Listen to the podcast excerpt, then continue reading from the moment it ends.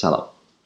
فرید آذر هستم و شما به اپیزود دیگه از پادکست موندیال استودیو گوش می‌کنید. اولا که ممنون هستیم که همراه برنامه پادکست ما بودید. خوشحال هستیم که تونستیم بعضی از نگرانی ها و سوال های شما رو جواب بدیم.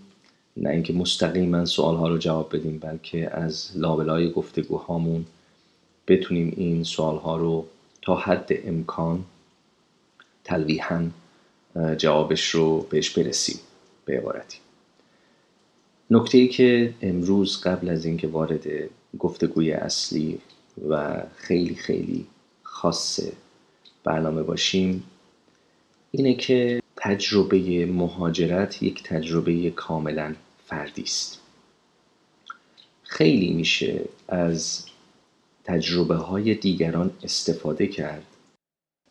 این رو چرا گفتم؟ یک نسخه نمیشه برای به نظر من البته برای خیلی از مسائل زندگی اگر نگم همه مسائل زندگی مخصوصا برای مهاجرت یک نسخه نمیشه پیچید. نمیشه با یه نفر صحبت کرد که تو مونترال کانادا هستن و بسیار راضی هستن و بگیم که خب کانادا خیلی کشور خوبیه.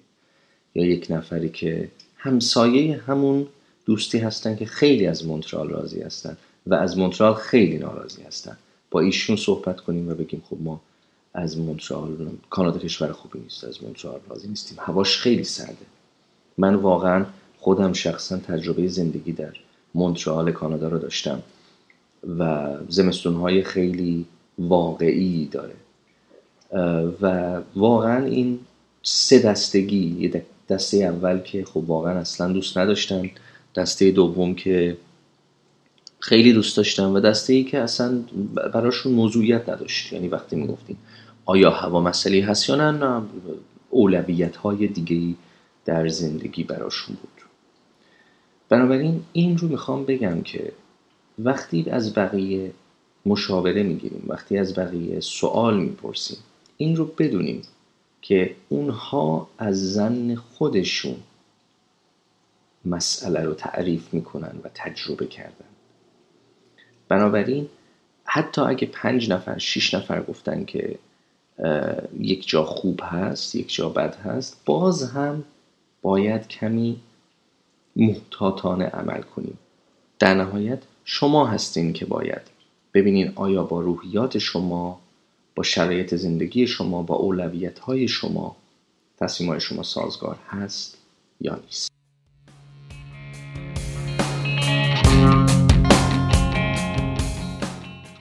مهمون این برنامه ما آرش هست. آرش خیلی مسیر جالبی رو طی کرده از ایران و بعد سوئد و بعد کانادا. دانشگاه های مختلف رشته های مختلف و در نهایت سرانجام در توشه مسکن گزیده. توشه اسم رستورانیه که آرش در مونترال داره. رستوران بسیار بسیار خاص و با کاراکتر. این یکی از صفت هایی که من و دوستان همیشه استفاده می‌کنیم که آیا چیزی کاراکتر داره یا نداره. مثل شهرهای جهان که مثل تهران مثل دمشق قبل جنگ داخلی که کاراکتر داشتن. ولی مثل بعضی از شهرهای مدرن که کمی کاراکتر ندارن. مثلا به نظر من ونکووری که من الان دارم زندگی می‌کنم اون کاراکتر رو نداره. چیزی که خاص کنه ونکوور رو. بازم این دلیل بر خوب یا بد بودن ونکوور یا تهران یا دمشق نمیشه. امیدوارم از این گفتگو لذت ببرین و بازم خیلی ممنونم که سوالاتتون رو می‌پرسین حمایت می‌کنین از ما و به امید گفتگوی دیگه. متشکرم. آرش عزیز سلام. خیلی ممنون که مهمون برنامه پادکست موندیال شدی. امیدوارم که حالت خوب باشه آرش. چطوری؟ سلام فرید جان. خوشحالم که در خدمتم خوبم الحمدلله. مرسی. فعلا دیگه با این وضعیت پاندمیک و اینا سعی کنیم خوب باشیم دیگه. خدا رو شکر. خیلی عالی خیلی عالی. خب آرش من الان من می‌دونم که تو الان یه رستوران داری به نام توشه درسته؟ بله بله درست خب ما داستان رو از آخر شروع کنیم بریم اول. اول از رستوران بگو. از وضعیت رستوران بگو از ایده رستوران بگو و از اینکه آرش تو مونترال رستوران توشه چجوری اتفاق افتاد؟ والا حقیقتش من در واقع آشپزی یکی از در واقع می‌تونم بگم که بهترین سرگرمی های من بوده از زمان در واقع نوجوانی. همیشه دلم می‌خواسته یه کشف بکنم برای مثلا آشپزی کردن قاطی می‌کردم مثلا مواد غذایی مختلف با هم دیگه و همیشه این ایده داشتن یه رستوران مثل یه فانتزی تو ذهن من همیشه بازی می‌کرد. و در واقع سال 2016 من مشغول به کار توی یه شرکت در واقع صنایع هواپیماسازی اینا بودم. و خب یه مقدار فضای کار اونجا و سیستم مدیریتیش اینا رو رضایت نداشتم.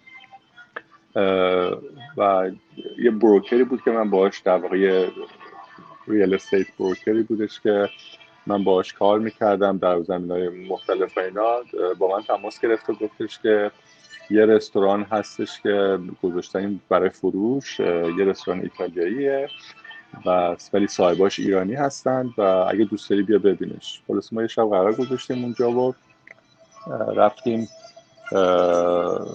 اونجا و من به محض که وارد شدم حقیقتش یه اصطلاحی دارن اینجا یا میگن یه چارم خاصی داره؟ بله. به محض که نشستم به پشت میزه که بشینیم با در واقع صاحبای اونجا یه صحبتی بکنیم زدم روی پای اون خانم و گفتم که من اینجا رو می‌خوام.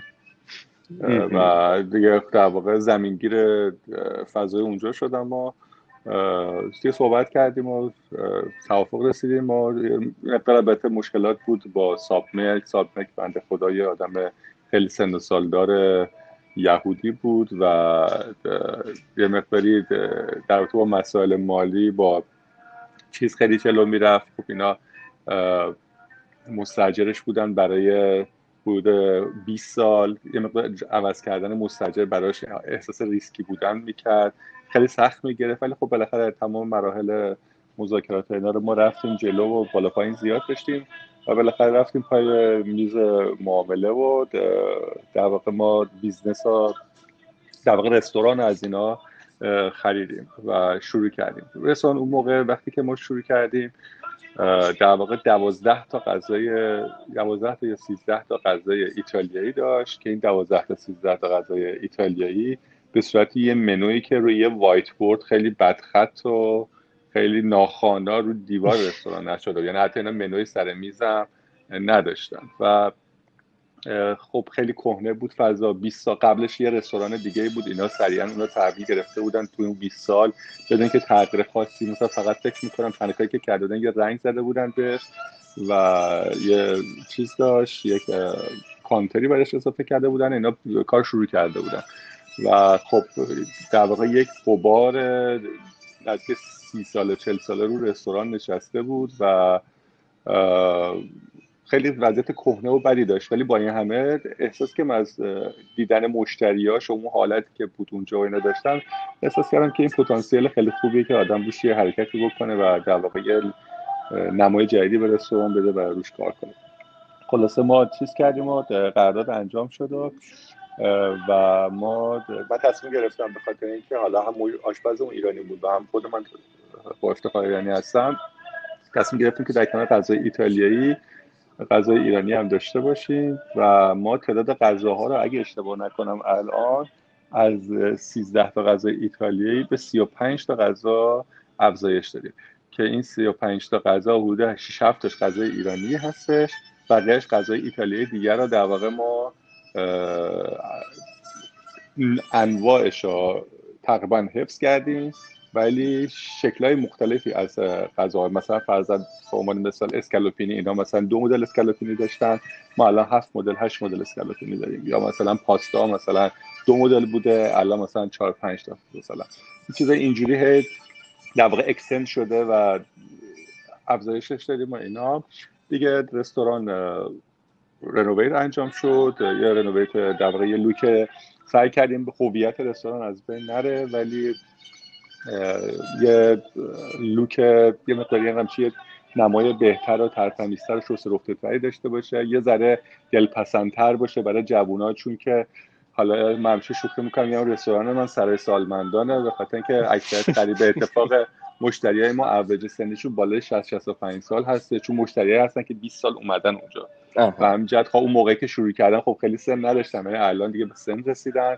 و خب این یکی از چیزایی بودش که باعث جذب من برای خرید رستوران شد. همین بودش که مشتریاش در واقع مشتری وفاداری بودن و به صورت تکرار میمدن اونجا و خلاصه یه مقدار روی در واقع دکوراسیون رستوران نورش کار کردیم. پایین خب وضعیت دستشویی خیلی مثل دستشویی رستوران های بین راهی ایران خودمون بود. اونا در واقع همه از اول ساخته شد. اصلا در واقع کوبیدیم از اول ساختیم. یعنی بیشترین حجم کار ساختمونی ما توی زیرزمین بود و دستشویی ها بود. و خب یه مبلغ خیلی زیادی هزینه کردیم که کماکان هم بریم پرداخت بدهیاشو می‌کنیم. و بله. همه این مجموعه این در واقع پکیج باعث شدش که ما چون من اون موقعی که داشتیم رستوران ها بازسازی می‌کردیم خب طبیعتا مشتری ها زنگ می‌زدن برای اینکه رزرو بگیرند و بیان و ما می‌گفتیم توی construction هستیم و من بعد از مدتی شروع کردم شماره های اینا را در واقع روی گوشی خودم ذخیره کردن که بعدا بتونیم زنگ بزنیم بهشون و بگیم که آقا ما رستوران باز کردیم. حالا اگه تشریف بیارین الان تشریف بیارین اینا. و خب مثلا اون موقع مثلا یه تعدادی ما save کردیم و وقتی که رستوران باز شد تماس گرفتیم با مشتری خیلی خوشحال شدن از این حرکت ما و خدای شکر که سال اول ما تونستیم که تقریبا تعداد مشتری های وفادار رستوران تقریبا به دو برابر برسونیم و این روند هم حالا کماکان ادامه داره و مشغول هستیم دیگه. خدا مشتری ثابت داریم که آره اونا حالا بعضی هفته یه دفعه بعضی هفته دو دفعه بعضی دو هفته یه بار ولی بالاخره با یه در واقع الگوی زمانی به ما سر می‌زنن. حالا موقعی که هنوز بسته نشده بود به خاطر کرونا میمدن معمولا میشستن. الان هم حالا یه تعداد کمتریشون به خاطر شرایط کرونا چون به همون سن سال بودار بودنشون یه مقداری داستان سازه براشون تو این شرایط یه تعداد کمتریشون هنوز کماکان ما رو حمایتمون می‌کنن و هنوز ما خدا شکر سر پا هستیم. آفرین. آفرین. خب آرش من کلی سوال دارم و عرض شود که کلی تکلیفامو به عبارتی انجام دادم قبل اینکه با تو صحبت کنم. و, و یکی از تکلیف هایی که انجام دادم وبسایت رستوران رو نگاه کردم. و آفرین به سل... خوش سلیقه بودن تو. به نظر من یکی از چیزهایی که خیلی مهمه در مورد توشه و آرش خوش سلیقه بودنه منو نوشتن یعنی فونت منو. برای من از فونت شروع میشه. یک گرافیک.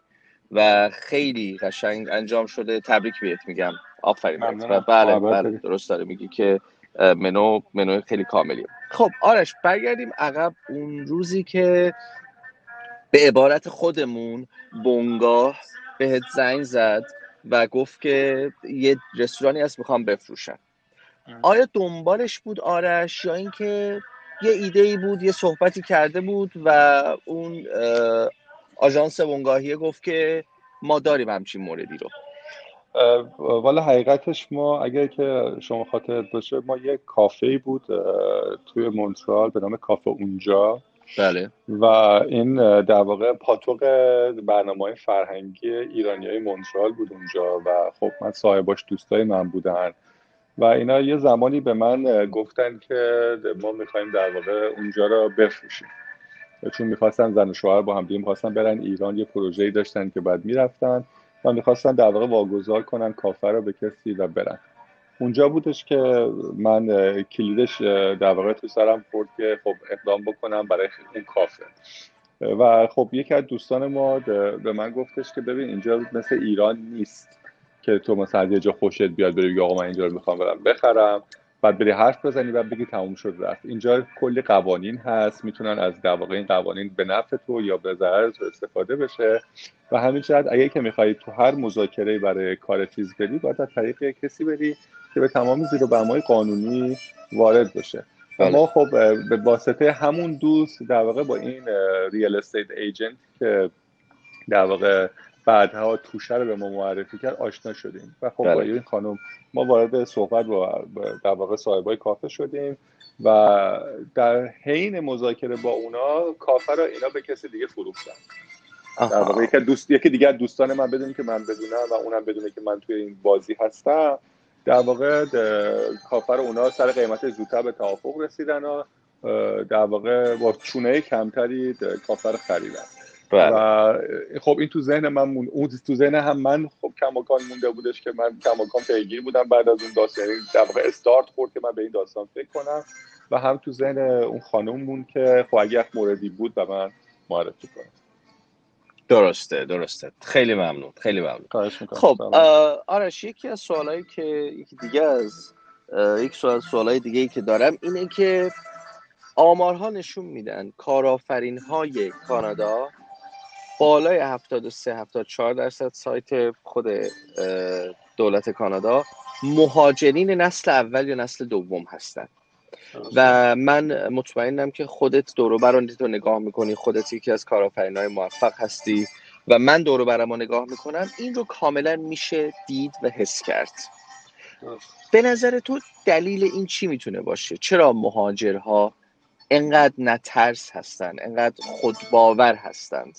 و انقدر کارهای کارآفرینی انجام میدن ببین فرید جان حقیقتش پروسه مهاجرت من همیشه میگم پروسه مهاجرت مثل یه تولد دوباره است. یعنی که شما فقط جغرافیات رو عوض نمی کنید ناخداگاه حتی تاریخت عوض میشه زبان عوض میشه فرهنگ عوض میشه. در واقع هر چی که ساختی یا پشت سرت می‌ذاری و وارد کشور دیگه میشی و در واقع مثل مهاجر مثل غریق میمونه. غریقی که از یه در واقع دریای طوفانی نجات پیدا کرده.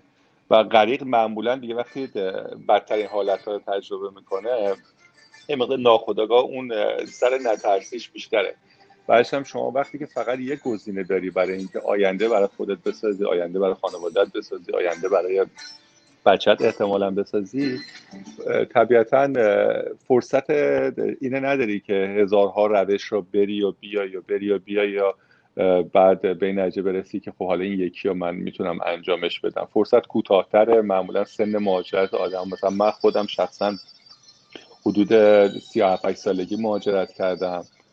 خب دیگه می‌دونید سنیه که شما باید استیبل شده باشید در شغل در کار یه زندگی روالش پیدا کنه دوباره بیای از اول بخوای شروع کنی خیلی زمانت در واقع تنگه برای اینکه چیز بس به همجهت یه مقداری زمینه ریسک پذیری آدما با این واسطه بیشتر میشه.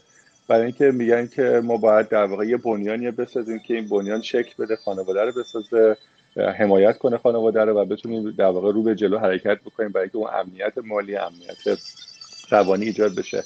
و حالا چیزی هم که هست معمولا اون بچه موفق بودن در واقع همین کارآفرینا اونقدر که بیرونی نمود داره شاید بعض وقتا درونی در نمودی نداشته باشه. یعنی شما مثلا فرزن خب یکی از بیرون نگاه می‌کنه مثلا فرزن میگه که فلانی یه رستوران زده مثلا تو منطقه وستمون منطقه پولدار نشینه مثلا کانادا چیز هستش مونترال هستش مشتری ها همه دست به جیبن. و خب الان نگاه می‌کنیم مثلا فرضا تو گوگل مثلا review نزدیک پنج از پنجه و کلی در واقع کامنت های خیلی خوب برش نوشته شده.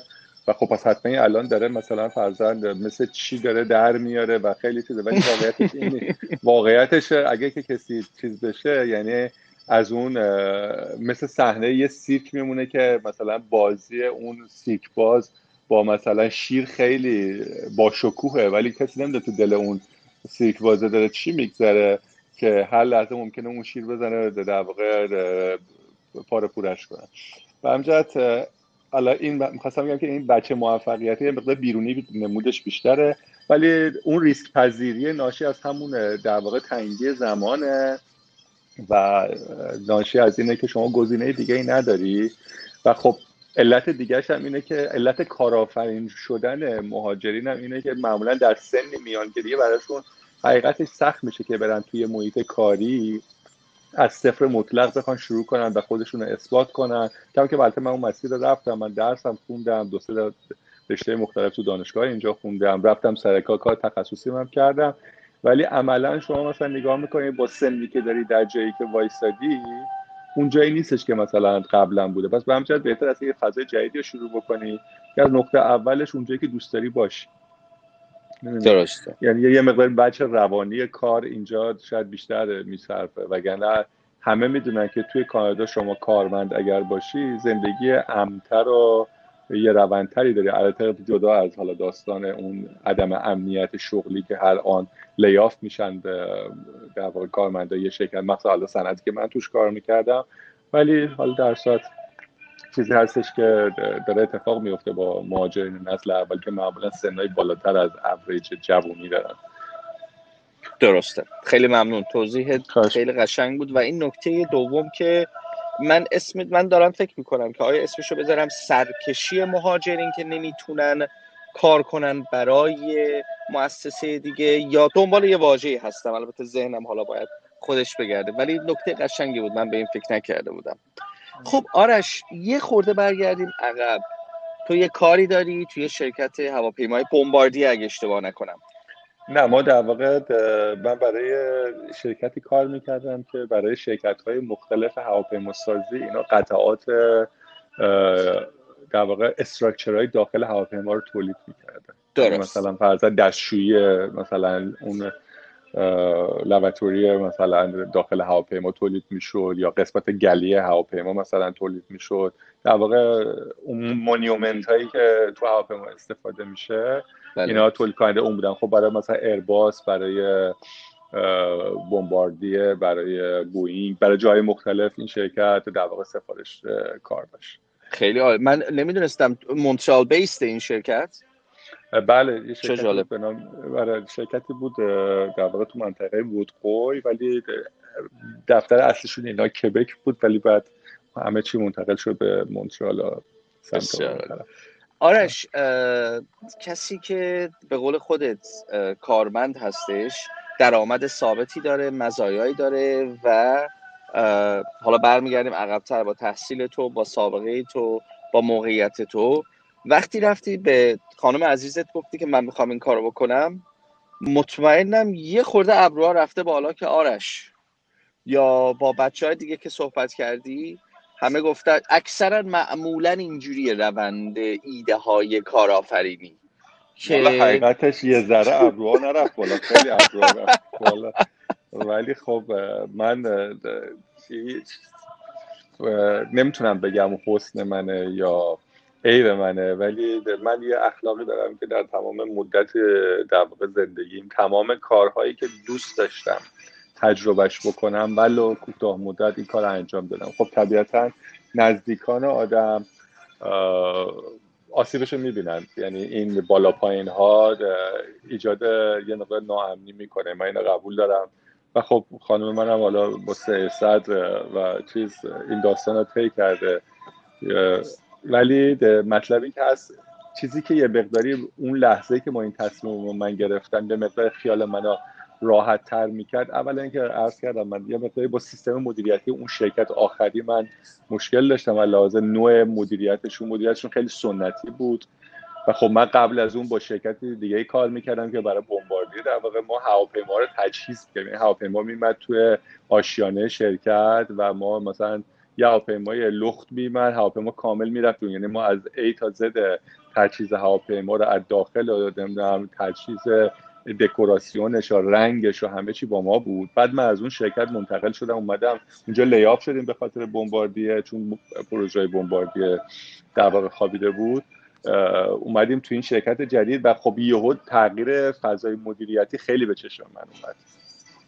این یکی از عواملی بود که باعث من راحت دل بکنم از اون کار. و عامل دومی که من هر روز بعد از مونترال دانتان درایو می‌کردم می‌رفتم تا ودقوی یعنی من روزی 50 60 کیلومتر هم باید رانندگی می‌کردم و من نیام کردم میدم خب مثلا استهلاک ماشین من و هزینه بنزین من در واقع یه قسمتی از اون حقوق که دارن اینا رو میدن عملا میسوزونه یعنی چیزی برای من آخر سر علاوه حالا نگاه اقتصادی به کار اون چیزی که تهش میمونه اون چیزی نیست که من تلاشی که من دارم برای اون شرکت می‌کنم. و خب همه این عوامل باعث شد که خب هم من راحت تصمیم بگیرم هم خانومم خب اون موقع خیلی چیز آنچنانی نکرد ولی خب بعد فهمید اشتباه کرده. خب. آره, آره خلاصه. و چیز باعث شدش که آره ما این تصمیم رو گرفتیم دیگه. خب ولی با دوستان که صحبت می‌کردی چی؟ آرش. والا من حقیقا ها بعد این داستان همینه. یعنی که مثلا فرضاً من یه زمانی دلم می‌خواست که مثلا فرضاً رانندگی آژانس رو تجربه کنم کردم.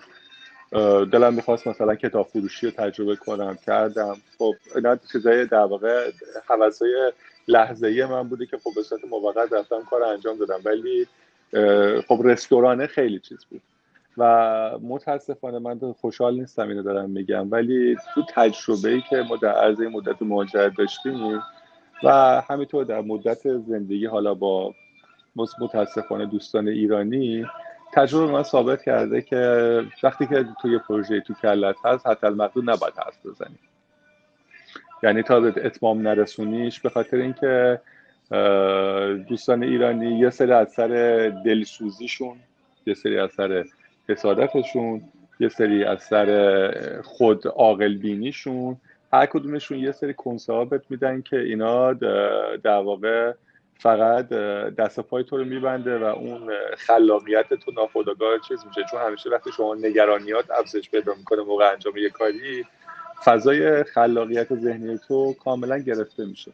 و من تا نخریدم اونجا رو به هیچ کسی نگفتم من اینجا رو خریدم. یا دارم میخرمش. یعنی هیچ کسی نمیدونستش که یه همچین چیزی توی سر من هستش و وقتی ما خریدیم اعلام کردیم آقا ما اینجا رو خریدیم و داستان اینجوریه. و خب من به واسطه خریدن رستوران خیلی از دوستامو شناختم بعدش. و کلا فضای جالبی تجربه نشد با خیلی یعنی الان خیلی از دوستان ما مثلا فکر می‌کنن خب همون داستانی که من گفتم طرف یه رستوران داره توی وستمونت و و الان مشغول چه می‌دونم چرت انداختن که ما چقدر داریم در میاریم. یه عده که اصلا همون اول حالشون خراب شد و حالا چیزایی که حالا گفته نشه شاید خیلی فضای این صحبت اقلا باش چیز نکنیم سمی نکنیم. نه یه سری واقعیات هستن. البته آرش من می‌خوام اینجا بگم که این منحصر فقط به ایرانی ها نیست یعنی آره. یعنی ببینید من چند تا فرهنگ دیگر رو از نزدیک تجربه کردم. حالا نمی‌خوام اسمشون رو بگم. فرهنگ آسیایی اروپایی و آمریکای شمالی. اکثرا همین تقسیم بندی که تو کردی وقتی داشتی در مورد این سه تا تقسیم بندی صحبت می‌کردی حامی حسود و کسایی که عرض خدمتتون که تلاش می‌کنن که شما رو ناامید کنن از این کار یا به زعم خودشون دارن کمک می‌کنن به شما. در اکثر فرهنگ ها این ستا احساس می‌کنم که می‌تونه صادق باشه. ولی خب آره ولی خب جامعه آماری شاید یه مقداری فرق می‌کنه. چون همون مثلا به صورت مشخص تو جامعه آسیایی ما می‌بینیم که در واقع چقدر پشت همدیگه رو از خیلی از جهات داره. ممکنه که مثلا فرضاً یه چیزایی توشون بین خودشون باشه ولی وقتی به عنوان یک جامعه واحد دارن با غیر از خودشون برخورد می‌کنن انقدر اون حمایت قویه که در واقع اجازه نمیده که اون ضعفای بین خودشون دیده بشه. من همیشه چون الان کار خودم من کار رستورانه فرید یکی از چیزایی که لحاظ جامعه شناختی شما می‌تونی بفهمی که یک جامعه مهاجر یک جامعه در واقع دست دوم به ترتیبی که از یه جای دیگه اومده وارد یه کشور دیگه شده و اونجا رو به عنوان جغرافیای جدید خودش انتخاب کرده. چقدر لحاظ حرکت جمعی موفقه. شما نگاه کن ببین چند تا رستوران تو اون منطقه تو اون فضا از اونها شکل می‌گیره. و چقدر این رستوران ها موفقن و چقدر پاپولار میشن. می‌دونی؟ مثلا ما تو جامعه ایرانی مثلا فرضاً مونترال چهار پنج تا 6 تا رستوران داریم. با توجه به اینکه جمعیت ایرانیای مونترال جمعیت کمی نیست نسبتا. ما بله. پنج 6 تا رستوران داریم. و این 5 تا 6 تا رستوران بدون که من بخوام هیچ قضاوتی در رابطه با چیز داشته باشم از خود ایرانی که در رابطه با چیز بکنیم رستوران ایرانی بپرسی و از خارجی ها که بپرسی خارجی ها اکثرا نمی‌شناسند و ایرانیا پشت هر کدومشون یه حرف حدیثی هست. ولی شما مثلا فرضاً نیا کنید تو همین خیابون سنکترین خودمون چند تا رستوران چینی داریم؟ چند تا رستوران لبنانی داریم؟ بله. چند تا چه می‌دونم کره ای داریم؟ چند تا هندی داریم.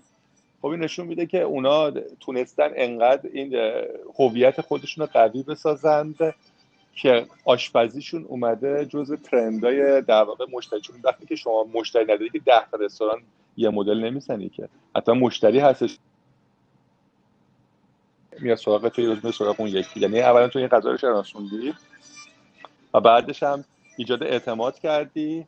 و حمایت شدی و ادامهش دادی در در واقع گوناگونی مختلف توی فضای شهری.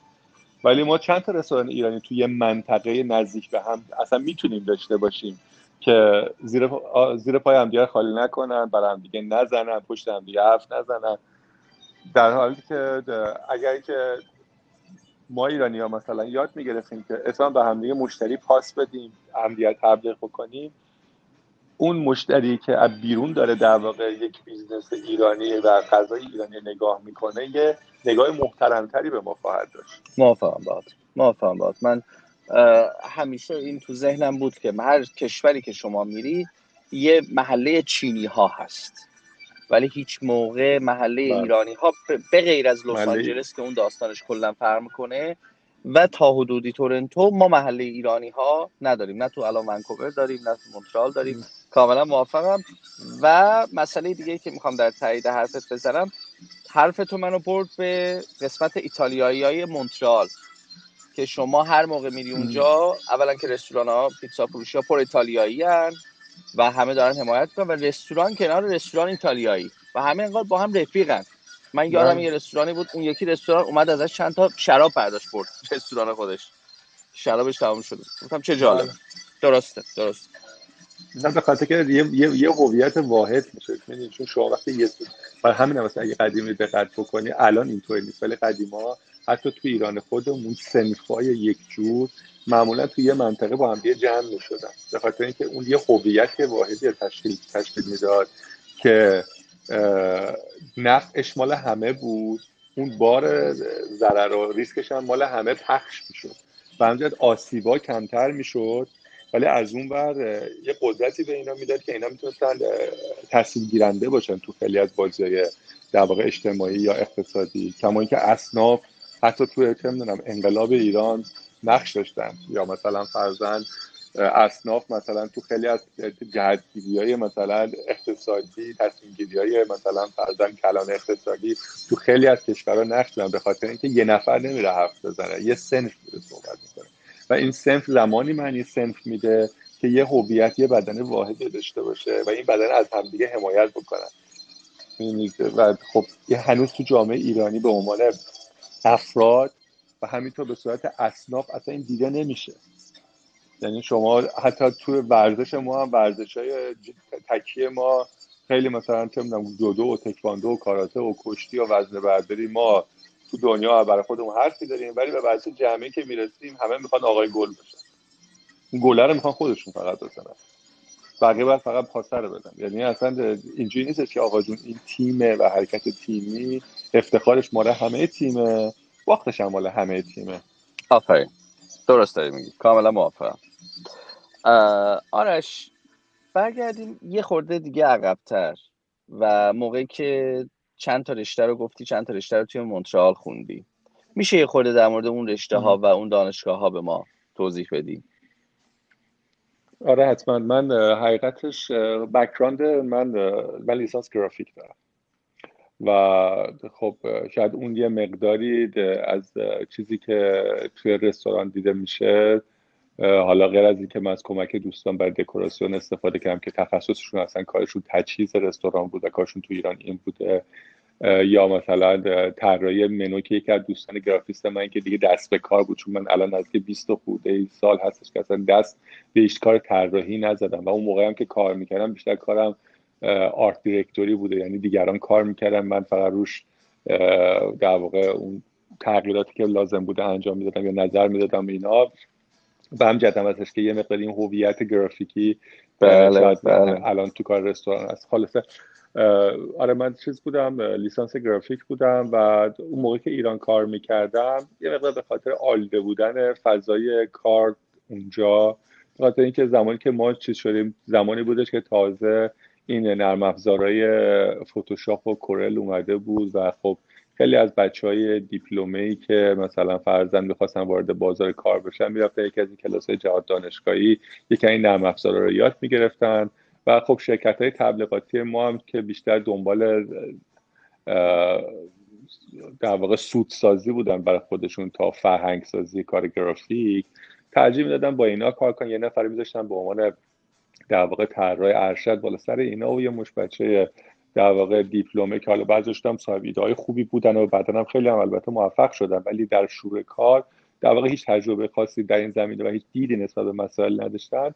اومدن بازار کار گرافیک یه مقداری چیز کردن. و خب من دیدم که خب بازار کار خیلی خرابه رفتم سمت چاپ و بازار چاپ یه مقدار آلوده دیدم. به جهت اینکه مثلا حالا مثال خیلی مشخصش مثلا تو صنعت چاپ ایران یکی از چیزهایی که خیلی سودسازه برای چاپخونه ها کاغذه. اونا مثلا به مشتری میگن ما کاغذ برزیلی استفاده می‌کنیم و کاغذ کره استفاده می‌کنیم به اختلاف قیمت این کاغذ خیلی زیاده و خب یه مبلغ خیلی زیادی این وسط جابجا جا میشه بدونی که اصلا مشتری روحش خبردار باشه که داره غیر از سودی که به صورت مستقیم داره به چیز میرسونه. به چاپونه میرسونه به واسطه پروژه‌ای که داره. یه چیزی هم در واقع یه هزینه مخفی هم داره چاپونه ازش کم می‌کنه به واسطه اختلاف قیمت و کیفیت کاغذ. و خب مشتری نمی‌دونست و و من چون کارم چاپ بود و با چاپونا در ارتباط بودم حقیقتش نمی‌خوام بگم آدم قدیسی هستم آدم درستی هستم نه. ولی احساس کردم که این در واقع چیزی که می‌برم خونه به دلم نمیچسبه. یعنی اون چیزا نداره. اون ترتمیزی که من دلم می‌خواد داشته باشه نداره در حالی که خیلی هم خوب میساختیم و من بعد از چهار پنج ماه کار از این رشته اومدم بیرون و خب دیدم که خب من که گرافیک الان نمی‌تونم کار کنم بعد جاب هم که اینه. چی کار دیگه می‌تونم انجام بدم؟ خب زبان انگلیسی اون موقع بد نبود. به واسطه یکی از دوستان معرفی شدم یه شرکت در واقع بازرگانی که توی زمینه واردات در واقع صفحه و روکش کابینت از ایتالیا و رومانیا اینا فعالیت می‌کرد و ما را اونجا معرفی کردن ما به صورت در واقع کارمند صفر کیلومتر رفتیم اونجا شروع کردیم کار کردن و کار یاد گرفتن. چون حالا بالاخره زبان بلد بودم مکاتبات اینا رو خب خیلی آنچنان مشکل نبود. یه مقدار فرم مکاتبات بازرگانی اونجا یاد گرفتم و بعد دیگه با چه مدارک بازرگانی یا چیزهای مختلف آشنا شدم و خوشبختانه حالا فضای کار و فضای در واقع و نوع کار من یه جوری بودش که من بعد از یک سال نیم خودم شدم مدیر بازرگانی اون شرکت. و خدمت دارزم که خب خیلی اونجا یاد گرفتم. ولی حالا به دلایل خیلی شاید بگم احمقانه نوع مدیریت اونجا در حالی که جای کار و پیشرفت برای من بود و خیلی هم کار من دیده می‌شد حقیقتش یه مقداری مدیریتش به یه سری از نهادهای داخل ایران وابسته بودن که باعث یه سری داستانات تو شرکت بود که من ترجیح دادم که از اون فضا مجددا بیام بیرون. و کار بعدی که در زمین بازرگانی من شروع کردم تصمیم گرفتم که برم یه دوره در واقع حرفه‌ای تر بازرگانی رفتم اتاق در واقع تجارت ایران. رفتم یه دوره در رابطه با در واقع بازرگانی و شیپ در واقع شیپینگ و حمله بار و قوانین بین المللی و گشایش اعتبار و مدارک مربوط به اینا و اینا رو یه مقداری تخصصی تر و با اصطلاحاتش و اون اینکوترمز و چیزایی که مربوط به مسائل مربوط به بازرگانی هست اینا رو در واقع یه دوره دیدم و تو شرکت های دیگه کار کردم و در واقع همچون هر یه مدت که این شرکت یعنی من موقع که یه روحیه دارم هر وقت احساس کنم دیگه چیزی از لحاظ آموزش یعنی یه باید یا فضایی به من یه چیز جدیدی یا یاد بده یا اینکه در واقع چیزی داشته باشه از لحاظ مثلا من میگم اینقدر مثلا دارم تلاش می‌کنم چون آدمی هستم که بیشتر از صد خودم تلاش می‌ذارم برای جایی که کار می‌کنم. و خب اگه دیده نشه خب آدم در طبیعتا یه مقداری چیز میشه دل سرد میشه. و خب هی فضای کاری من عوض شد عوض شد. تا اینکه ما در واقع باز یکی از دوستان که من قبل میشناختمش به واسطه دوست دیگه ای منو معرفی کرد به شرکتشون و اونجا به نام شرکت هوایار. این شرکت حوالا من شرکت دیگر اسم نبردم به خاطر اینکه چون صحبت مثبت در آفرین مرسی مرسی. چیز باشه. آره آره. حالا هر کی هر چی بوده و هر کی بوده دیگه گذشته. ولی خب هوایار برای من یه نقطه عطفی شد در واقع توی کار. چون فضا کاملا نگاه مدرن به کار بود نگاه مدیریتی فرق می‌کرد. یه چیزی بود که خیلی به فضایی که من دوست داشتم همیشه به عنوان چیز مثلا توی ایران که هنوز خیلی از جاها سنتی یا بازاری اداره می‌شد اینجا نه خیلی آوانگارد بود فضا جوونگرا بود.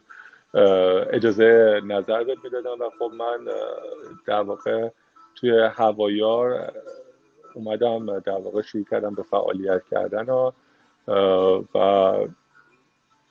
اونجا در واقع کارهای همین کارهای مربوط به خرید کمپرسورهای کارش رو زمینشون تو زمینه کارهای کمپرسورهای هوا و گاز بود و کمپرسورهای هوای مختلف که حالا یه مدلی سانتریفیوژ بود و دپارتمانی که ما کار می‌کردیم مربوط به کمپرسورهای سانتریفیوژ بود ولی بعد به خاطر اعتمادی که به من ایجاد شد و در این حال چیز تواناییم شاید در هندل کردن مثلا حالا کارهای مختلف با هم دیگه منو در واقع گذاشتن زیر دست اون کسی که دپارتمان در واقع کمپرسور گازم داشت. یعنی من در واقع با دو دپارتمان همزمان داشتم کار می‌کردم.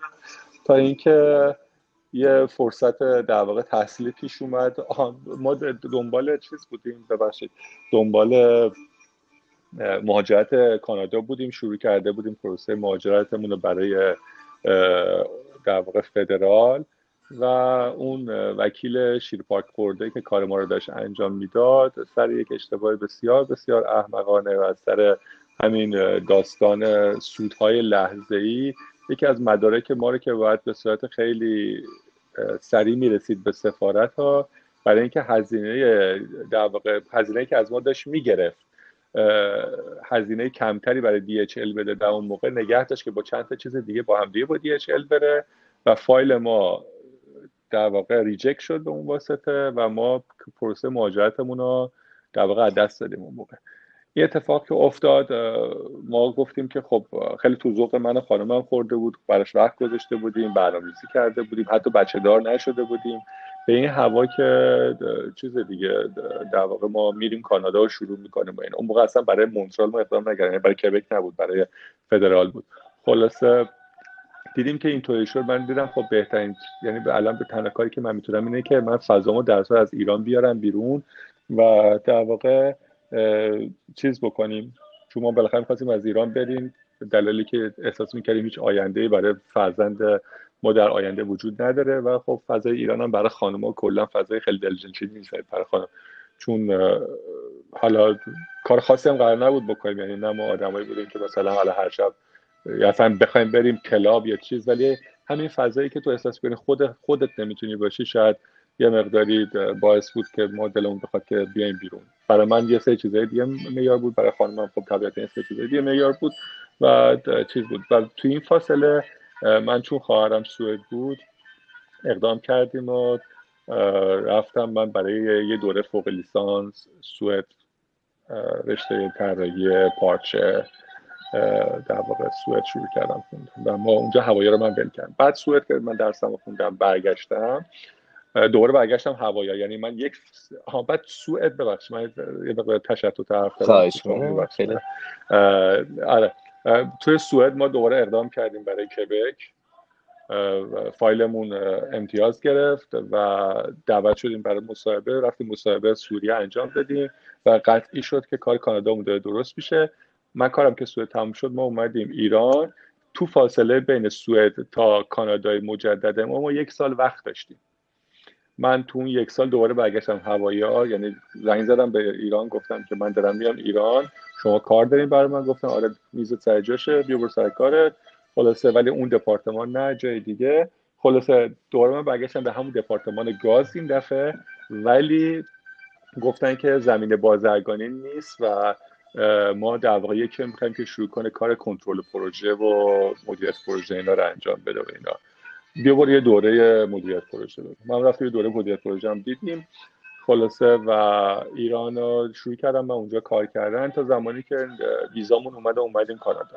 حالا من اومدم وارد کانادا شدم با یه آش شل قلم کار مدرک گرافیک چهار تا مدرکی که از ایران گرفتم و اینجا طبیعتا چیز نداره. و حالا بازار کاری که من می‌خوام زمینه کار ایرانم اینجا ادامه بدم چون برای گرافیک که طبیعتا ایران هیچ کلی به سر خودم نزده بودم. اینجا دیگه واقعا نمی‌تونستم بزنم چون اصلا دیگه فرهنگ کار فرق می‌کنه سلیقه فرق می‌کنه خیلی چیزا داخل توش که مثلا ازش آشنایی ندارم. و اونجا خب به صورت در واقع کاملا اجباری من باید برگشتم به همون زمین های بازرگانی یا لاجیستیک و مدیریت پروژه. و خب نگاه کردم دیدم که خب چه رشتهایی من می‌تونم چیز بکنم. چه رشتهایی می‌تونم در واقع تو دانشگاه بخونم که من یه جوری لینک هم بکنه به چیز به بازار کار اینجا و شروع کنم به کار کردن. خب به توصیه یکی دوستان باز business خوندم در واقع رشته بازرگانی خوندم. بعد و باهاش در واقع بعد همزمانش با یکی از در واقع اساتید دانشگاهمون صحبت کردم در رابطه با کار اینا. گفت که زمینه کارت این بوده بد نیستش که به یه دوره logistics transportation هم بری جای دیگه ببینی. خلاصه منو معرفی کرد همزمان با دانشگاه. من یه کالجی بود به نام کالج Champlain. اونجا چیز خوندم transportation logistics خوندم. بعد و وارد بازار کار شدم. اولین کاری هم که من اینجا انجام دادم توی زمینه فشن و مود بود. شرکتی بود به نام Mackage که کاپشناش خیلی. معروفه. اونجا در واقع logistics coordinator اونجا بودم من. بعد ولی خب من اونجا رو به صورت در واقع internship رفتم. یعنی internship کالجی که می‌خواستم و خب فشن و مود برای من جذابیتی نداشت. یعنی فضاش فضایی که خود زنونه بود. حالا من خیلی نمی‌خوام کار جنسیتی بکنم ولی خب اون فضا فضایی نبودش که در واقع من دلم بخواد اون از خودم اون تلاشی که خستگی که دلم خواست برای خودم ایجاد کنم. تو کار دوندگی خیلی فضای ملو خیلی فانتزی نمی‌دونم چیز بود و هر روز یه تکرار بله. زیبا بود. ولی تکرار بود در و اون اون challenge برای من نداشت به قول معروف. خب internship من که تموم شد من چیز کردم و دنبال کار طبیعتا گشتم و شرکتی به نام Innotech Aviation تونستم کار بگیرم به عنوان در واقع همین مربوط به کار پروژه.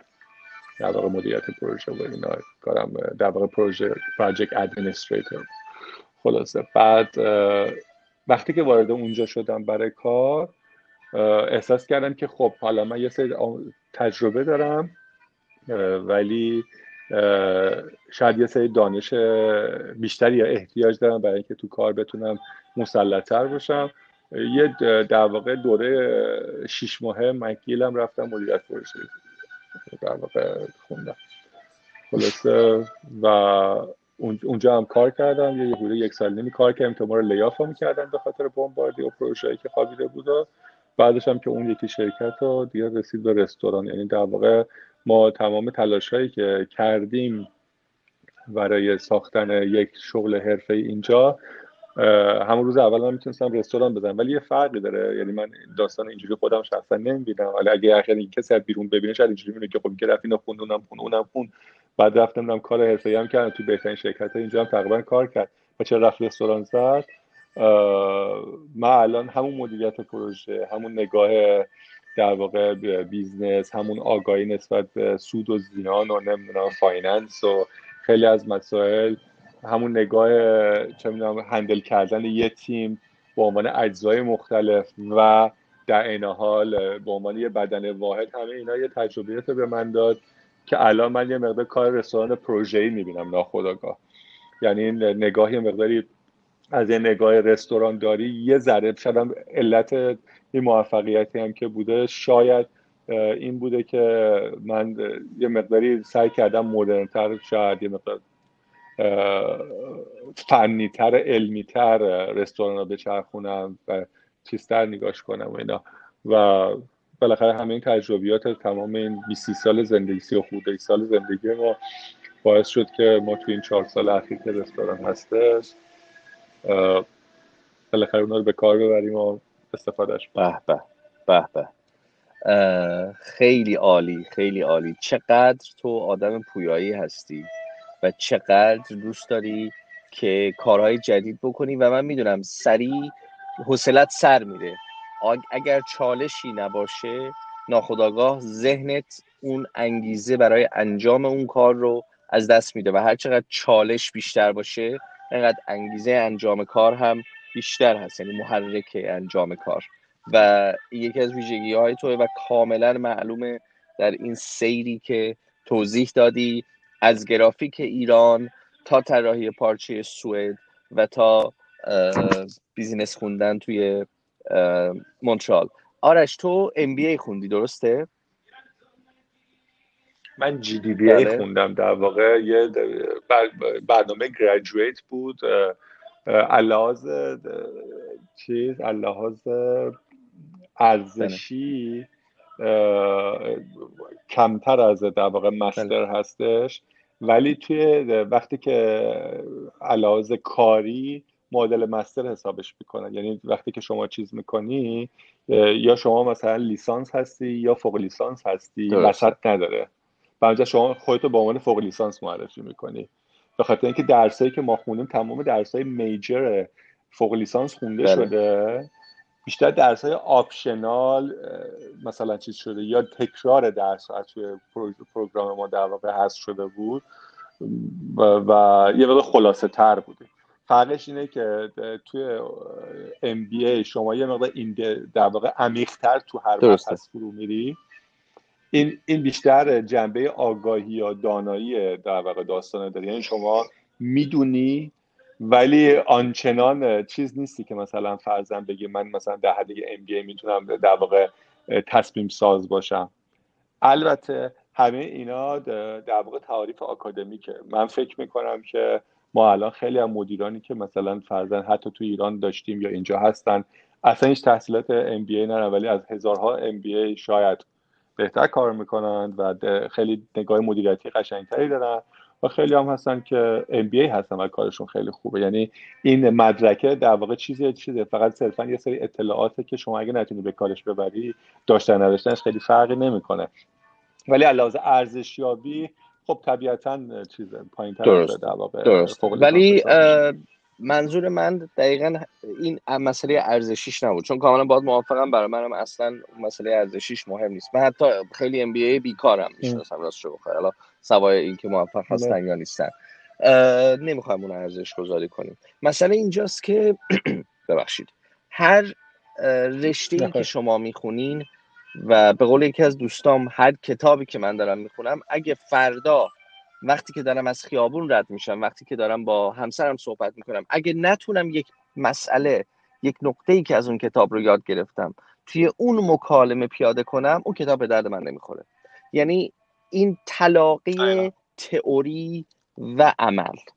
و من احساس می‌کنم که توی زندگی تو تا الان این تلاقی بوده. یعنی مدیریت پروژه خوندی و الان اومدی یه پروژه بزرگی که خودت شروع کردی رو مدیریت می‌کنی.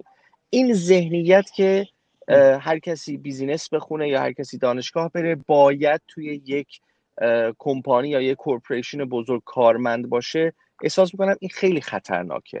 مثلا برای بچه های جدیدی که می‌خوان بیان business بخونن. یعنی خب شما business می‌خونی میری بمباردیه. نه قرار نیست اینجوری باشه. می‌تونی شما راه و کار مدیریت یک تجارت رو مثل آرش یاد بگیری و تجارت خودت رو شروع کنی. فقط یه خود جرأت می‌خواد یه خود ریسک پذیری بالا. و این کاملا مشخصه توی شاید هم کمی حماقت ولی خب اتفاقا خب حماقت حالا تعریف ها رو ما باهاشون کاری نداریم ولی می‌دونم چی میگی می‌دونم چی میگی. آرش من خیلی لذت بردم از این گفتگو. ممنونم که مهمون برنامه ما شدی. ولی من یه دو تا سوال دیگه دارم قبل اینکه ازت خداحافظی کنم. من ده تا ده تا سوال متشکرم ازت. ممنونم. آرش مرسی. یکی اینکه آرش این روندی که تو توضیح دادی از گرافیک و مدیریت پروژه سوئد و الان کانادا نشون میده که این حس کنجکاوی و پویایی در آرش هست. این حسی نیست که تموم بشه. وقتی که تو توی توشه میشینی و نگاه می‌کنی و میگی همه چی خوبه ذهن آرش میگه what's next قدم بعدی چیه؟ یا به نظر آرش اینه که دیگه همینه و خیلی خوبه و همینو ببریم جلو. والا نه من حقیقتش هزار تا پروژه دیگه حتی برای خود این توشه تو کلم هستش که و برنامه داشتم که اجرایش کنم یه مقداری این شرایط بیباری کرونا که پیش اومد در واقع یه مقدار برنامه‌ریزی ما را چیز کرد تحت شعار قرار داد به خاطر اینکه در واقع برنامه‌ای بودش که به حضور مشتری چیز بود یعنی ما برنامه داشتیم که حالا به صورت مثالی یه برنامه برای موسیقی داشتم من برای اونجا که در واقع شب موسیقی داشته باشیم از در واقع موزیسینای مثلا ایرانی و خارجی دعوت بکنیم کسایی که موسیقی بله. می‌زنن نه بله. آهنگ می‌زنن موسیقی می‌زنن و موسیقیشون قابل پخش توی فضای در واقع رستورانی که اعصاب مشتری رو به هم نریزه. چون میگم حالا ما مشتریمون هم یه چون سر سال مندانیم کلا در حوصله آنچنانی هم نیستن که حالا خیلی سر اطرافشون باشه. بیایم یه چیزی رو در واقع اونجا به این ترتیب چیز بکنیم. در واقع یه همکاری باشه که هم اون هنرمندا شناخته بشن همین که در واقع یه taste, یه taste جدیدی به فضای رستوران داده بشه که مشتریات یه چیز جدیدی تو رستوران تجربه کنن. یه واقع در با افزایش مثلا line های مختلف تولیدات مثلا با همین برند خودمون من بهش فکر کردم. به extend کردنش به یه در واقع فضای دیگه فکر کردم. به اینکه مثلا چه می‌دونم وعده غذایی دیگه اضافه بکنیم مثلا به رستوران. نه همه چیزایی هستش که همه تو ذهن من چیده شده است که حالا دونه بدونه باید اجرایی بشه. ولی خب همه اینا ما در واقع زمانی هستش که شما احساس بکنید که یه در واقع ثبات و تداوم بازاری وجود داره که شما رو چیزی که هست می‌تونی یه پایه محکمی رو بذاری. و بعد روش در واقع دو تا طبقه بالاتر رو بسازی. ولی وقتی که در فونداسیونش الان یه مقداری چیز هستش آن استیبل هستش شیکی هستش من فکر نمی کنم که الان حالا وقتش باشه اینا. ولی در اصل آره همیشه من یه چیز, چیز هستش توی کلم در تو با رستوران هستش. به خاطر اینکه من رستوران حقیقتش رستوران نزدم که رستوران زده باشه. من یه مقداری آدمی هم که حالا این هم جزو می‌تونه ضعف یا قوت های من باشه که با اون چیزی که بهش میگن پشن اینجا به شور خودم حرکت می‌کنم. و خب این شوره بعضی وقتا توجیه های اقتصادی توجیه های استراتژیک نداره. به خاطر اینکه روحمو می‌ذارم توی کاری که دلم می‌خواد انجام بدم. و خب اطرافیان یه مقداری به این واسطه شاید اذیت بشن برای اینکه ریسکای زیادی یا ناخودآگاه میپذیرم برای اینکه اون کاری که دلم می‌خواد انجام بشه انجام بشه و روز اولی که من به حتی داشتن یک رستوران قبل که حتی بیام به کانادا فکر می‌کردم اون رستورانی بودش که شبیه هیچ رستوران دیگه ای نباشه. یعنی من هیچ وقت نمی‌خواستم شبیه یه رستوران مثلا من می‌خوام مثلا چه یه رستوران بزنم شبیه نایب یا یه رستوران مثلا بزنم شبیه مثلا فلان رستوران اینجا. من می‌خواستم یه رستوران باشه رستورانی که هویت مشخص خودش رو داشته باشه. رستورانی که شبیه شد نه در سرویسش نه در مدل ارتباطش با مشتری نه در مدل ارائهش غذاش نه در مدل فضا و امبیانسش هیچ شبیه هیچ رسانه نتونه هیچ چیزی تو ذهن کسی دیگه تداعی کنه که تکرار ناپذیر باشه که مشتری نتونه ما را در واقع compromise کنه چشم بپوشه رو ما و بره جای دیگر انتخاب بکنه. و تا این stage ی که الان اومدیم تا این پله که رسیدیم می‌تونم بگم موفق بودیم از این جهت. حالا شاید اقتصادیش حالا خدا رو شکر باسم ولی هنوز به اون چیزی که برنامه بوده نرسیده. ولی لحاظ آبرو لحاظ هویت لحاظ اون چیزی که رستوران رو منفک می‌کنه از جای دیگه تونستی می‌کنه انجام بدی و مخصوصا از لحاظ رابطه با مشتری این حالا چون الان شرایط در واقع کرونا هسته شاید این مسئله خیلی دیده بشه. اولا خیلی شما کم داری رستوران که مدیر رستوران مشتریاشو اکثرشون رو به اسم و فامیل بشناسه. درسته. یا مشتریاش یا مشتریا اسم مدیر رو بدونند یا مثلا فرضا صحبت چیز داشته باشن با هم دیگه در واقع خصوصی داشته باشن به سر میزشون وایسی گپ بزنی چیز بکنن نگران business ت باشن زنگ بزنن حال business ت رو بپرسن. من الان مشتری دارم سه دفعه خودشون خرید نکردن از ما ولی سه دفعه مثلا فرضا اومدن 100 دلار 100 دلار از ما gift certificate خریدن که یه روزی بیان تو رستوران بخورن ولی الان ما نقدینگیمون بچرخه یا مثلا مشتریایی داریم مثلا 100 دلار مثلا چه می‌دونم چیز می‌کنه. غذا سفارش میده 100 دلار tip می‌ذاره میره. میگه من فقط دلم می‌خواد تو رستورانت باز بشه. خب ببین اینا چیزاییه که مسلما انسانیت اوناست مسلما بزرگی اوناست مسلما ولیوهای در واقع ارزش های اخلاقی اوناست.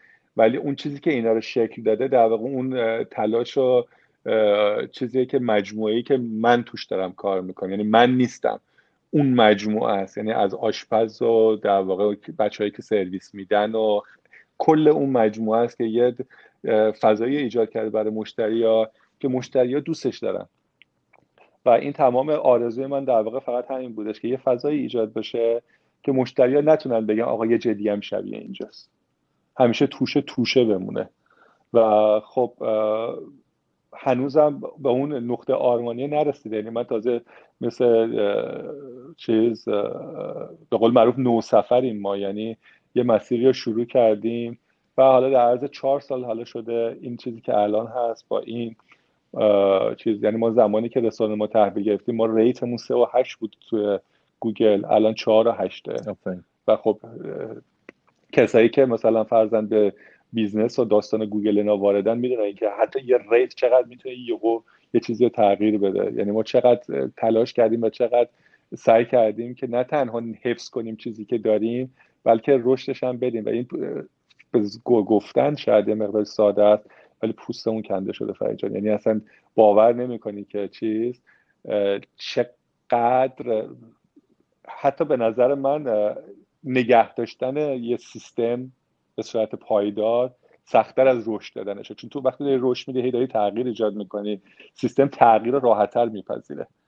ولی وقتی یه قراره همه چی عین روز قبل عینا انجام بشه طعم عوض نشه presentation عوض نشه سرویس عوض نشه رفتارا عوض نشه نمی‌دونم خوش آمدگویی عوض نشه. یعنی شما بتونی اون فضای خونگی که دلت می‌خواسته داشته باشی یا معذرت می‌خوام مثلا چه می‌دونم waitress اگه الان پریوده بفرستیش بره خونه. ولی وای ولی وای نسه سرویس بده. درسته. یعنی چون اگه وایسه سرویس بده و یه رفتاری می‌کنه که تو تمام اون چیزی که ساختی یا از بین می‌بره. یعنی تمام این ریزکاری ها سعی شده بهش نگاه بشه که یه فضای ایجاد بشه که مشتری ها نتونن براش چیزی برابر کنند.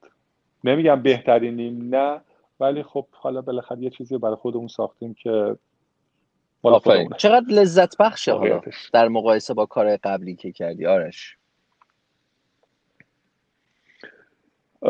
اگر که به دو تا بود مادی و معنوی بخوایم تقسیمش بکنیم این لذت ها مادیش هنوز نمی‌تونم حرفی در بزنم. می‌تونه یه زمانی آره می‌تونه که این اتفاق در بیفته به خاطر اینکه ریسکش زیاده و هنوز درگیر بدهی های در واقع ساخت و ساز رستوران و چیزش هم هنوز که هنوزه. یعنی علاوه بر اقتصادیش خیلی استرس‌زا خیلی چیز شما با هر الان شما مثلا کسی که کارمنده هنوز داره حقوقش رو می‌گیره خب کارش رو می‌کنه. ولی ما الان مشتری نیاد خب فروشی نداریم. می‌دونی؟ یعنی این بالا پایین های بازار بالا پایین های چیز زمینه که اصلا یکی از ریسکی ترین business ها توی شهر مونترال رستورانه. اولا که رقیب زیاده بعدش هم انقدر حالا دوستانی که در قدیم صحبت ایرانی ها نیست کلا کسایی که در قدیم می‌خواستن یه کار یه چیز بکنن. خیلی که می‌خواستن پولشویی بکنن خیلی که می‌خواستن فقط انتقال سرمایه بدن یا مثلا یه وامی از دولت بگیرند اینا با رستوران شروع کردن. و خب business رستوران یه business ریسکیه برای بانک ها بانک ها روش وام نمیدن. و همینجا تو مجبوری با سرمایه خودت با قرض کردن های با بهره‌های بیشتر کار کنی. خب اینا یه مقداری در واقع آسیب پذیری مالی تو رو بیشتر می‌کنه. از این جهت من می‌تونم بگم که خب هنوز به اون چیزی که من دلم می‌خواسته خب طبیعتا نرسیده. ولی از لحاظ اینکه غذا ارتباط با مشتری فیدبکی مشتری میدن به آدم و اینا واقعا اصلا هیچ حسیه که اصلا قابل مقایسه با هیچ چیزی برای من شخصا نبوده. می‌دونی به خاطر اینکه مخصوصا اگه که مشتری داشته باشی که درک رف... در واقع رفتار و تلاش تو رو بکنه. یعنی بفهمه که مثلا فرزن تو داری اونجا چی کار می‌کنی؟ فقط نیومده باشه غذا بخوره. نگاه کنه به اطرافش نگاه کنه به سرویسی که می‌گیره نگاه کنه به کیفیت غذا نگاه کنه به خیلی از detail هایی که خیلی از تو رستوران بهش نگاه نمی‌کنن. نگاه کنه به مینیمال ترین چیزایی که توی فضا می‌تونه حال تو رو خوب بکنه که تو از اون فضا و غذا لذت ببری. اگه اینا رو نگاه بکنه و feedback بده در واقع بازخورد به تو بده که چیزه حسیه که از غرورش من از میزان غروری که به تو دست میده اصلا قابل بیان نیستش که چجوریه. حالا من شاید یه مقداری اینجاش دیگه چیز بشه تعریف از خود باشه ولی ما حقیقتش یکی از مشتریامون هستش که این یه آدم بسیار جنتلمنه. من همیشه نگاه می‌کردم به این چقدر آدم مثلا فرزن چقدر اون چیزی که همیشه ما بچگی وقتی مثلا گفتیم جنتلمنه تصویری که شاید ازش تو ذهنمون داشتیم مثلا این بود. خلاصه دفعه خب من با چیز شفمون آقا مهدی خیلی رابطمون خب علاوه روانی خیلی نزدیکه یعنی رابطه کاری نیست خیلی پدر پسریه و خیلی دیالوگای دیگه با هم دیگه در با مسائل مختلف. خیلی موسیقی وارده خیلی موسیقی خوب می‌فهمه. در با موسیقی حرف می‌زنیم در با مسائل دیگه با هم خیلی صحبت می‌کنیم و اینا. اومدم پهلوش این بنده خدا نشسته بود داشت سر میز غذا می‌خورد یه شب شلوغ رستوران نبود اتفاقا. گفتم این آقای پاوند چقدر جنتلمنه. گفت می‌دونین کیه؟ گفتم که نه. گفت این قهرمان شنای کانادا بوده و نمی‌دونم یه کاری هست توی فدراسیون المپیک و هم چیز اینطوری. خلاصه بعد من چیز کردم و برام چیز شد. اون شب خب اینا سرویسشون گرفتن و رفتن و رفتم سرچ کردمش. نوشتم یعنی چیزی که خیلی ساده توی گوگل چون برام سوال شد این کیه که این همچین چیزیه. رفتم تو گوگل منم آدمی هم که یه چیزی تو ذهنم سوال ایجاد بشه باید جوابه رو پیدا کنم. یعنی اینجوری که بگم حالا ولش کن برای بعد. و این همین باعث میشه که همیشه یه مشت پروژه باز دارم. چون با یه چیزی شروع کردم به یه چیز رسیدم اونو باز کردم به یه چیز اونو باز کردم به همینجوری رفته جلو. خلاصه چیز کردم و سرچ کردم Pound swimmer. این آقا اومد یه آقایی از یه خانواده انگلیسی. با دو تا اسم و دو تا فامیل. یعنی نماد کامل یک اشراف زادگی انگلیسی. اسم از پدر مادر فامیل از پدر مادر. بله. خب. قهرمان شنا و فکر کنم هنوز رکورددار شنای کانادا است اگه اشتباه نکنم. و خدمت آرزم که بنیانگذار فدراسیون نایب رئیس فدراسیون جهانی المپیکه. و بنیانگذار و بنیانگذار فدراسیون جهانی ضد دوپینگ. واو. خب. آدم کوچولویی نیست حالا در هر صورت. اقلا برای رستوران من این آدم خیلی بزرگی حالا ممکن یه جای دیگه بره خیلی بشه ولی برای اندازه های رستوران من آدم یه شبی فرید باور نمی‌کنید اینه که چیز که من حالا گفتن نداره. من رفتم پشت یخچال و فقط خودم کنترل کردم گریم نگیره. از رفتاری که این کرد. غذاشو خورد. رفتم سر میزشون. خب خب منم حالا می‌دونم. حالا حالا دیگه می‌دونم که این آدم که خب طبیعتا یه وقت ناخودآگاه توجهت بیشتر میشه. رفتم سر میزشون گفتم جواب پاند همه چی سر جاش بود همه چی خوب بود. از جاش بلند شد دستش مدل نمسته هندی اینجوری که گفت من ازت خیلی ممنونم که انقدر رستورانت خوبه. واو. خب. واو. برای من برای من این از هزارها چیز مالی چیز داره یعنی می‌دونی؟ یعنی من رو هوا لحظه. من لذت می‌برم اینکه مشتری فهمیده من دارم چیکار می‌کنم. می‌دونی؟ و همین شاید ما با همین وضع اقتصادی و کرونا و خیلی از داستان نگه داشته. ولی خودم اگه بخوام به کسی توصیه بکنم شخصا به عنوان یه نفری که این کار کرده اگر دوستان کسایی که بعدا این در واقع پادکست رو میشنون اگر در واقع از سرشون گذشت که رستوران بزنند بدونن. کار راحتی نیست. نمیگم نکنید.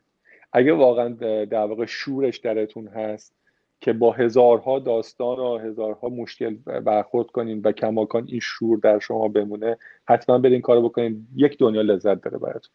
ولی اگر که چیز باشه اگر که فقط صرفا یک هوس باشه جز ضرر از همه جهت براتون هیچ چیزی نده. خیلی ممنون. خیلی ممنون. عالی بود. دستت در نکنه. آرش. من هم واقعا تو الان نمی‌دونم چقدر جوابات نمی‌دونم چقدر جواباتون خیلی من حالا خیلی, باشه. خیلی. من احساس می‌کنم یعنی من سوالایی رو که پلانی که معمولا برنامه‌ای که برای گفتگوها میچینم نسبت به دوستی هست که قبول زحمت کردن و با من گفتگو می‌کنن. و دقیقا اون سوالایی که می‌خواستم آرش به عنوان کارآفرین آرش به عنوان کارمند آرش به عنوان رستوراندار و آرش به عنوان یک فرد سوای مسائل شغلی و اقتصادی و همه این سوال ها رو جواب دادی و بازم میگم موقعی که سوال ها رو می نویسم خودم رو می‌ذارم جای بچههایی که توی ایران توی خیابونی توی اتوبوس یا مترو یا بیارتی دارن اینو گوش می‌کنن. خودم رو می‌ذارم جای اونا این سوال رو می‌پرسم. اون آرزوهایی که دارن سوالهایی که دارن. مسئله وکیلی که گفتی و مسئله سوئدی که گفتی و این مسائل. خیلی ممنونم آرش و متشکرم که انقدر دقیق انقدر بیریا اصلا از خودت تعریف نکردی. من مطمئنم من شخصا تو رو می‌شناسم و می‌دونم که واقعا رستوران توشه بیشتر از یک غذا خوردنه. یعنی یک تجربه چند ساعته با یک سری انسان ها یک فضای زیبا و یک غذای خوشمزه است. این تجربه است. متشکرم ازت. ممنونم که قبول کردی تو پادکست باشی.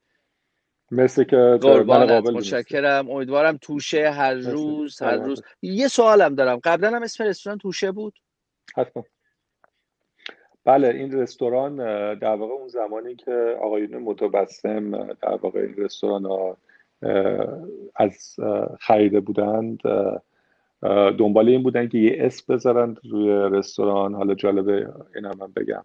و تفعول به حافظ زده بودند و شعری که اومده بود کلمه توشه توش بوده. و خب اینا فکر کردن که این توشه با توشه فرانسوی که خیلی کلمه خیلی شناخته شده یا توی فرهنگ فرانسوی به عنوان چیز متقن و که نمی‌تونی ردش بکنی توی بحث مثلا وقتی با یکی تاری صحبت کن طرف مجاب میشه به ترتیبی که دیگه حرفی نداره برای گفتن میگه توشه یعنی که دیگه انجام شد. این این تقارن در واقع شنیداری این کلمه با توشه فرانسه باعث شدش که تصمیم گرفتن که اسم رستوران رو بزنن توشه. و خب منم به خاطر اینکه این اسم شناخته شده بود و با اسمش هم مشکلی نداشتم و خب حضرت حافظ هم به ترتیبی در واقع دخیل بودن این وسط و مشتری ها میشناختنش. کلا پارامترهای مختلف این وسط دخیل بود. که چیز بود منم خب همون ادامه خیلی عالی. آرش روز خیلی خوبی داشته باشی و امروز آخرین روز سال 2020 و خیلی خوشحالیم که سال 2020 داره با ما خدافزی می‌کنه به خاطر همه مسائلی که برای ما داشت. امیدوارم سال 2021 برای خودت خانوادت و برای عشقت رستورانت سال خیلی خوبی باشه. خیلی بهتر باشه از سالی که گذشت. من منم متقابلا برای همین آرزو دارم فرید جان انشالله که تو مسیری که هستی شما هم موفق و خوشحال و پر از در واقع اتفاقای خوب باشه برات. سال جدیدی که میاد و همینطور امیدوارم برای کسایی که حالا به هر ترتیبی بعدا این گفتگوی دوستانه ما رو میشنوند حقیقتا سالی که میاد سالی پر از اتفاقات امیدبخش و پر از سلامتی و متشکرم. روز خوبی داشته باشی. آرش.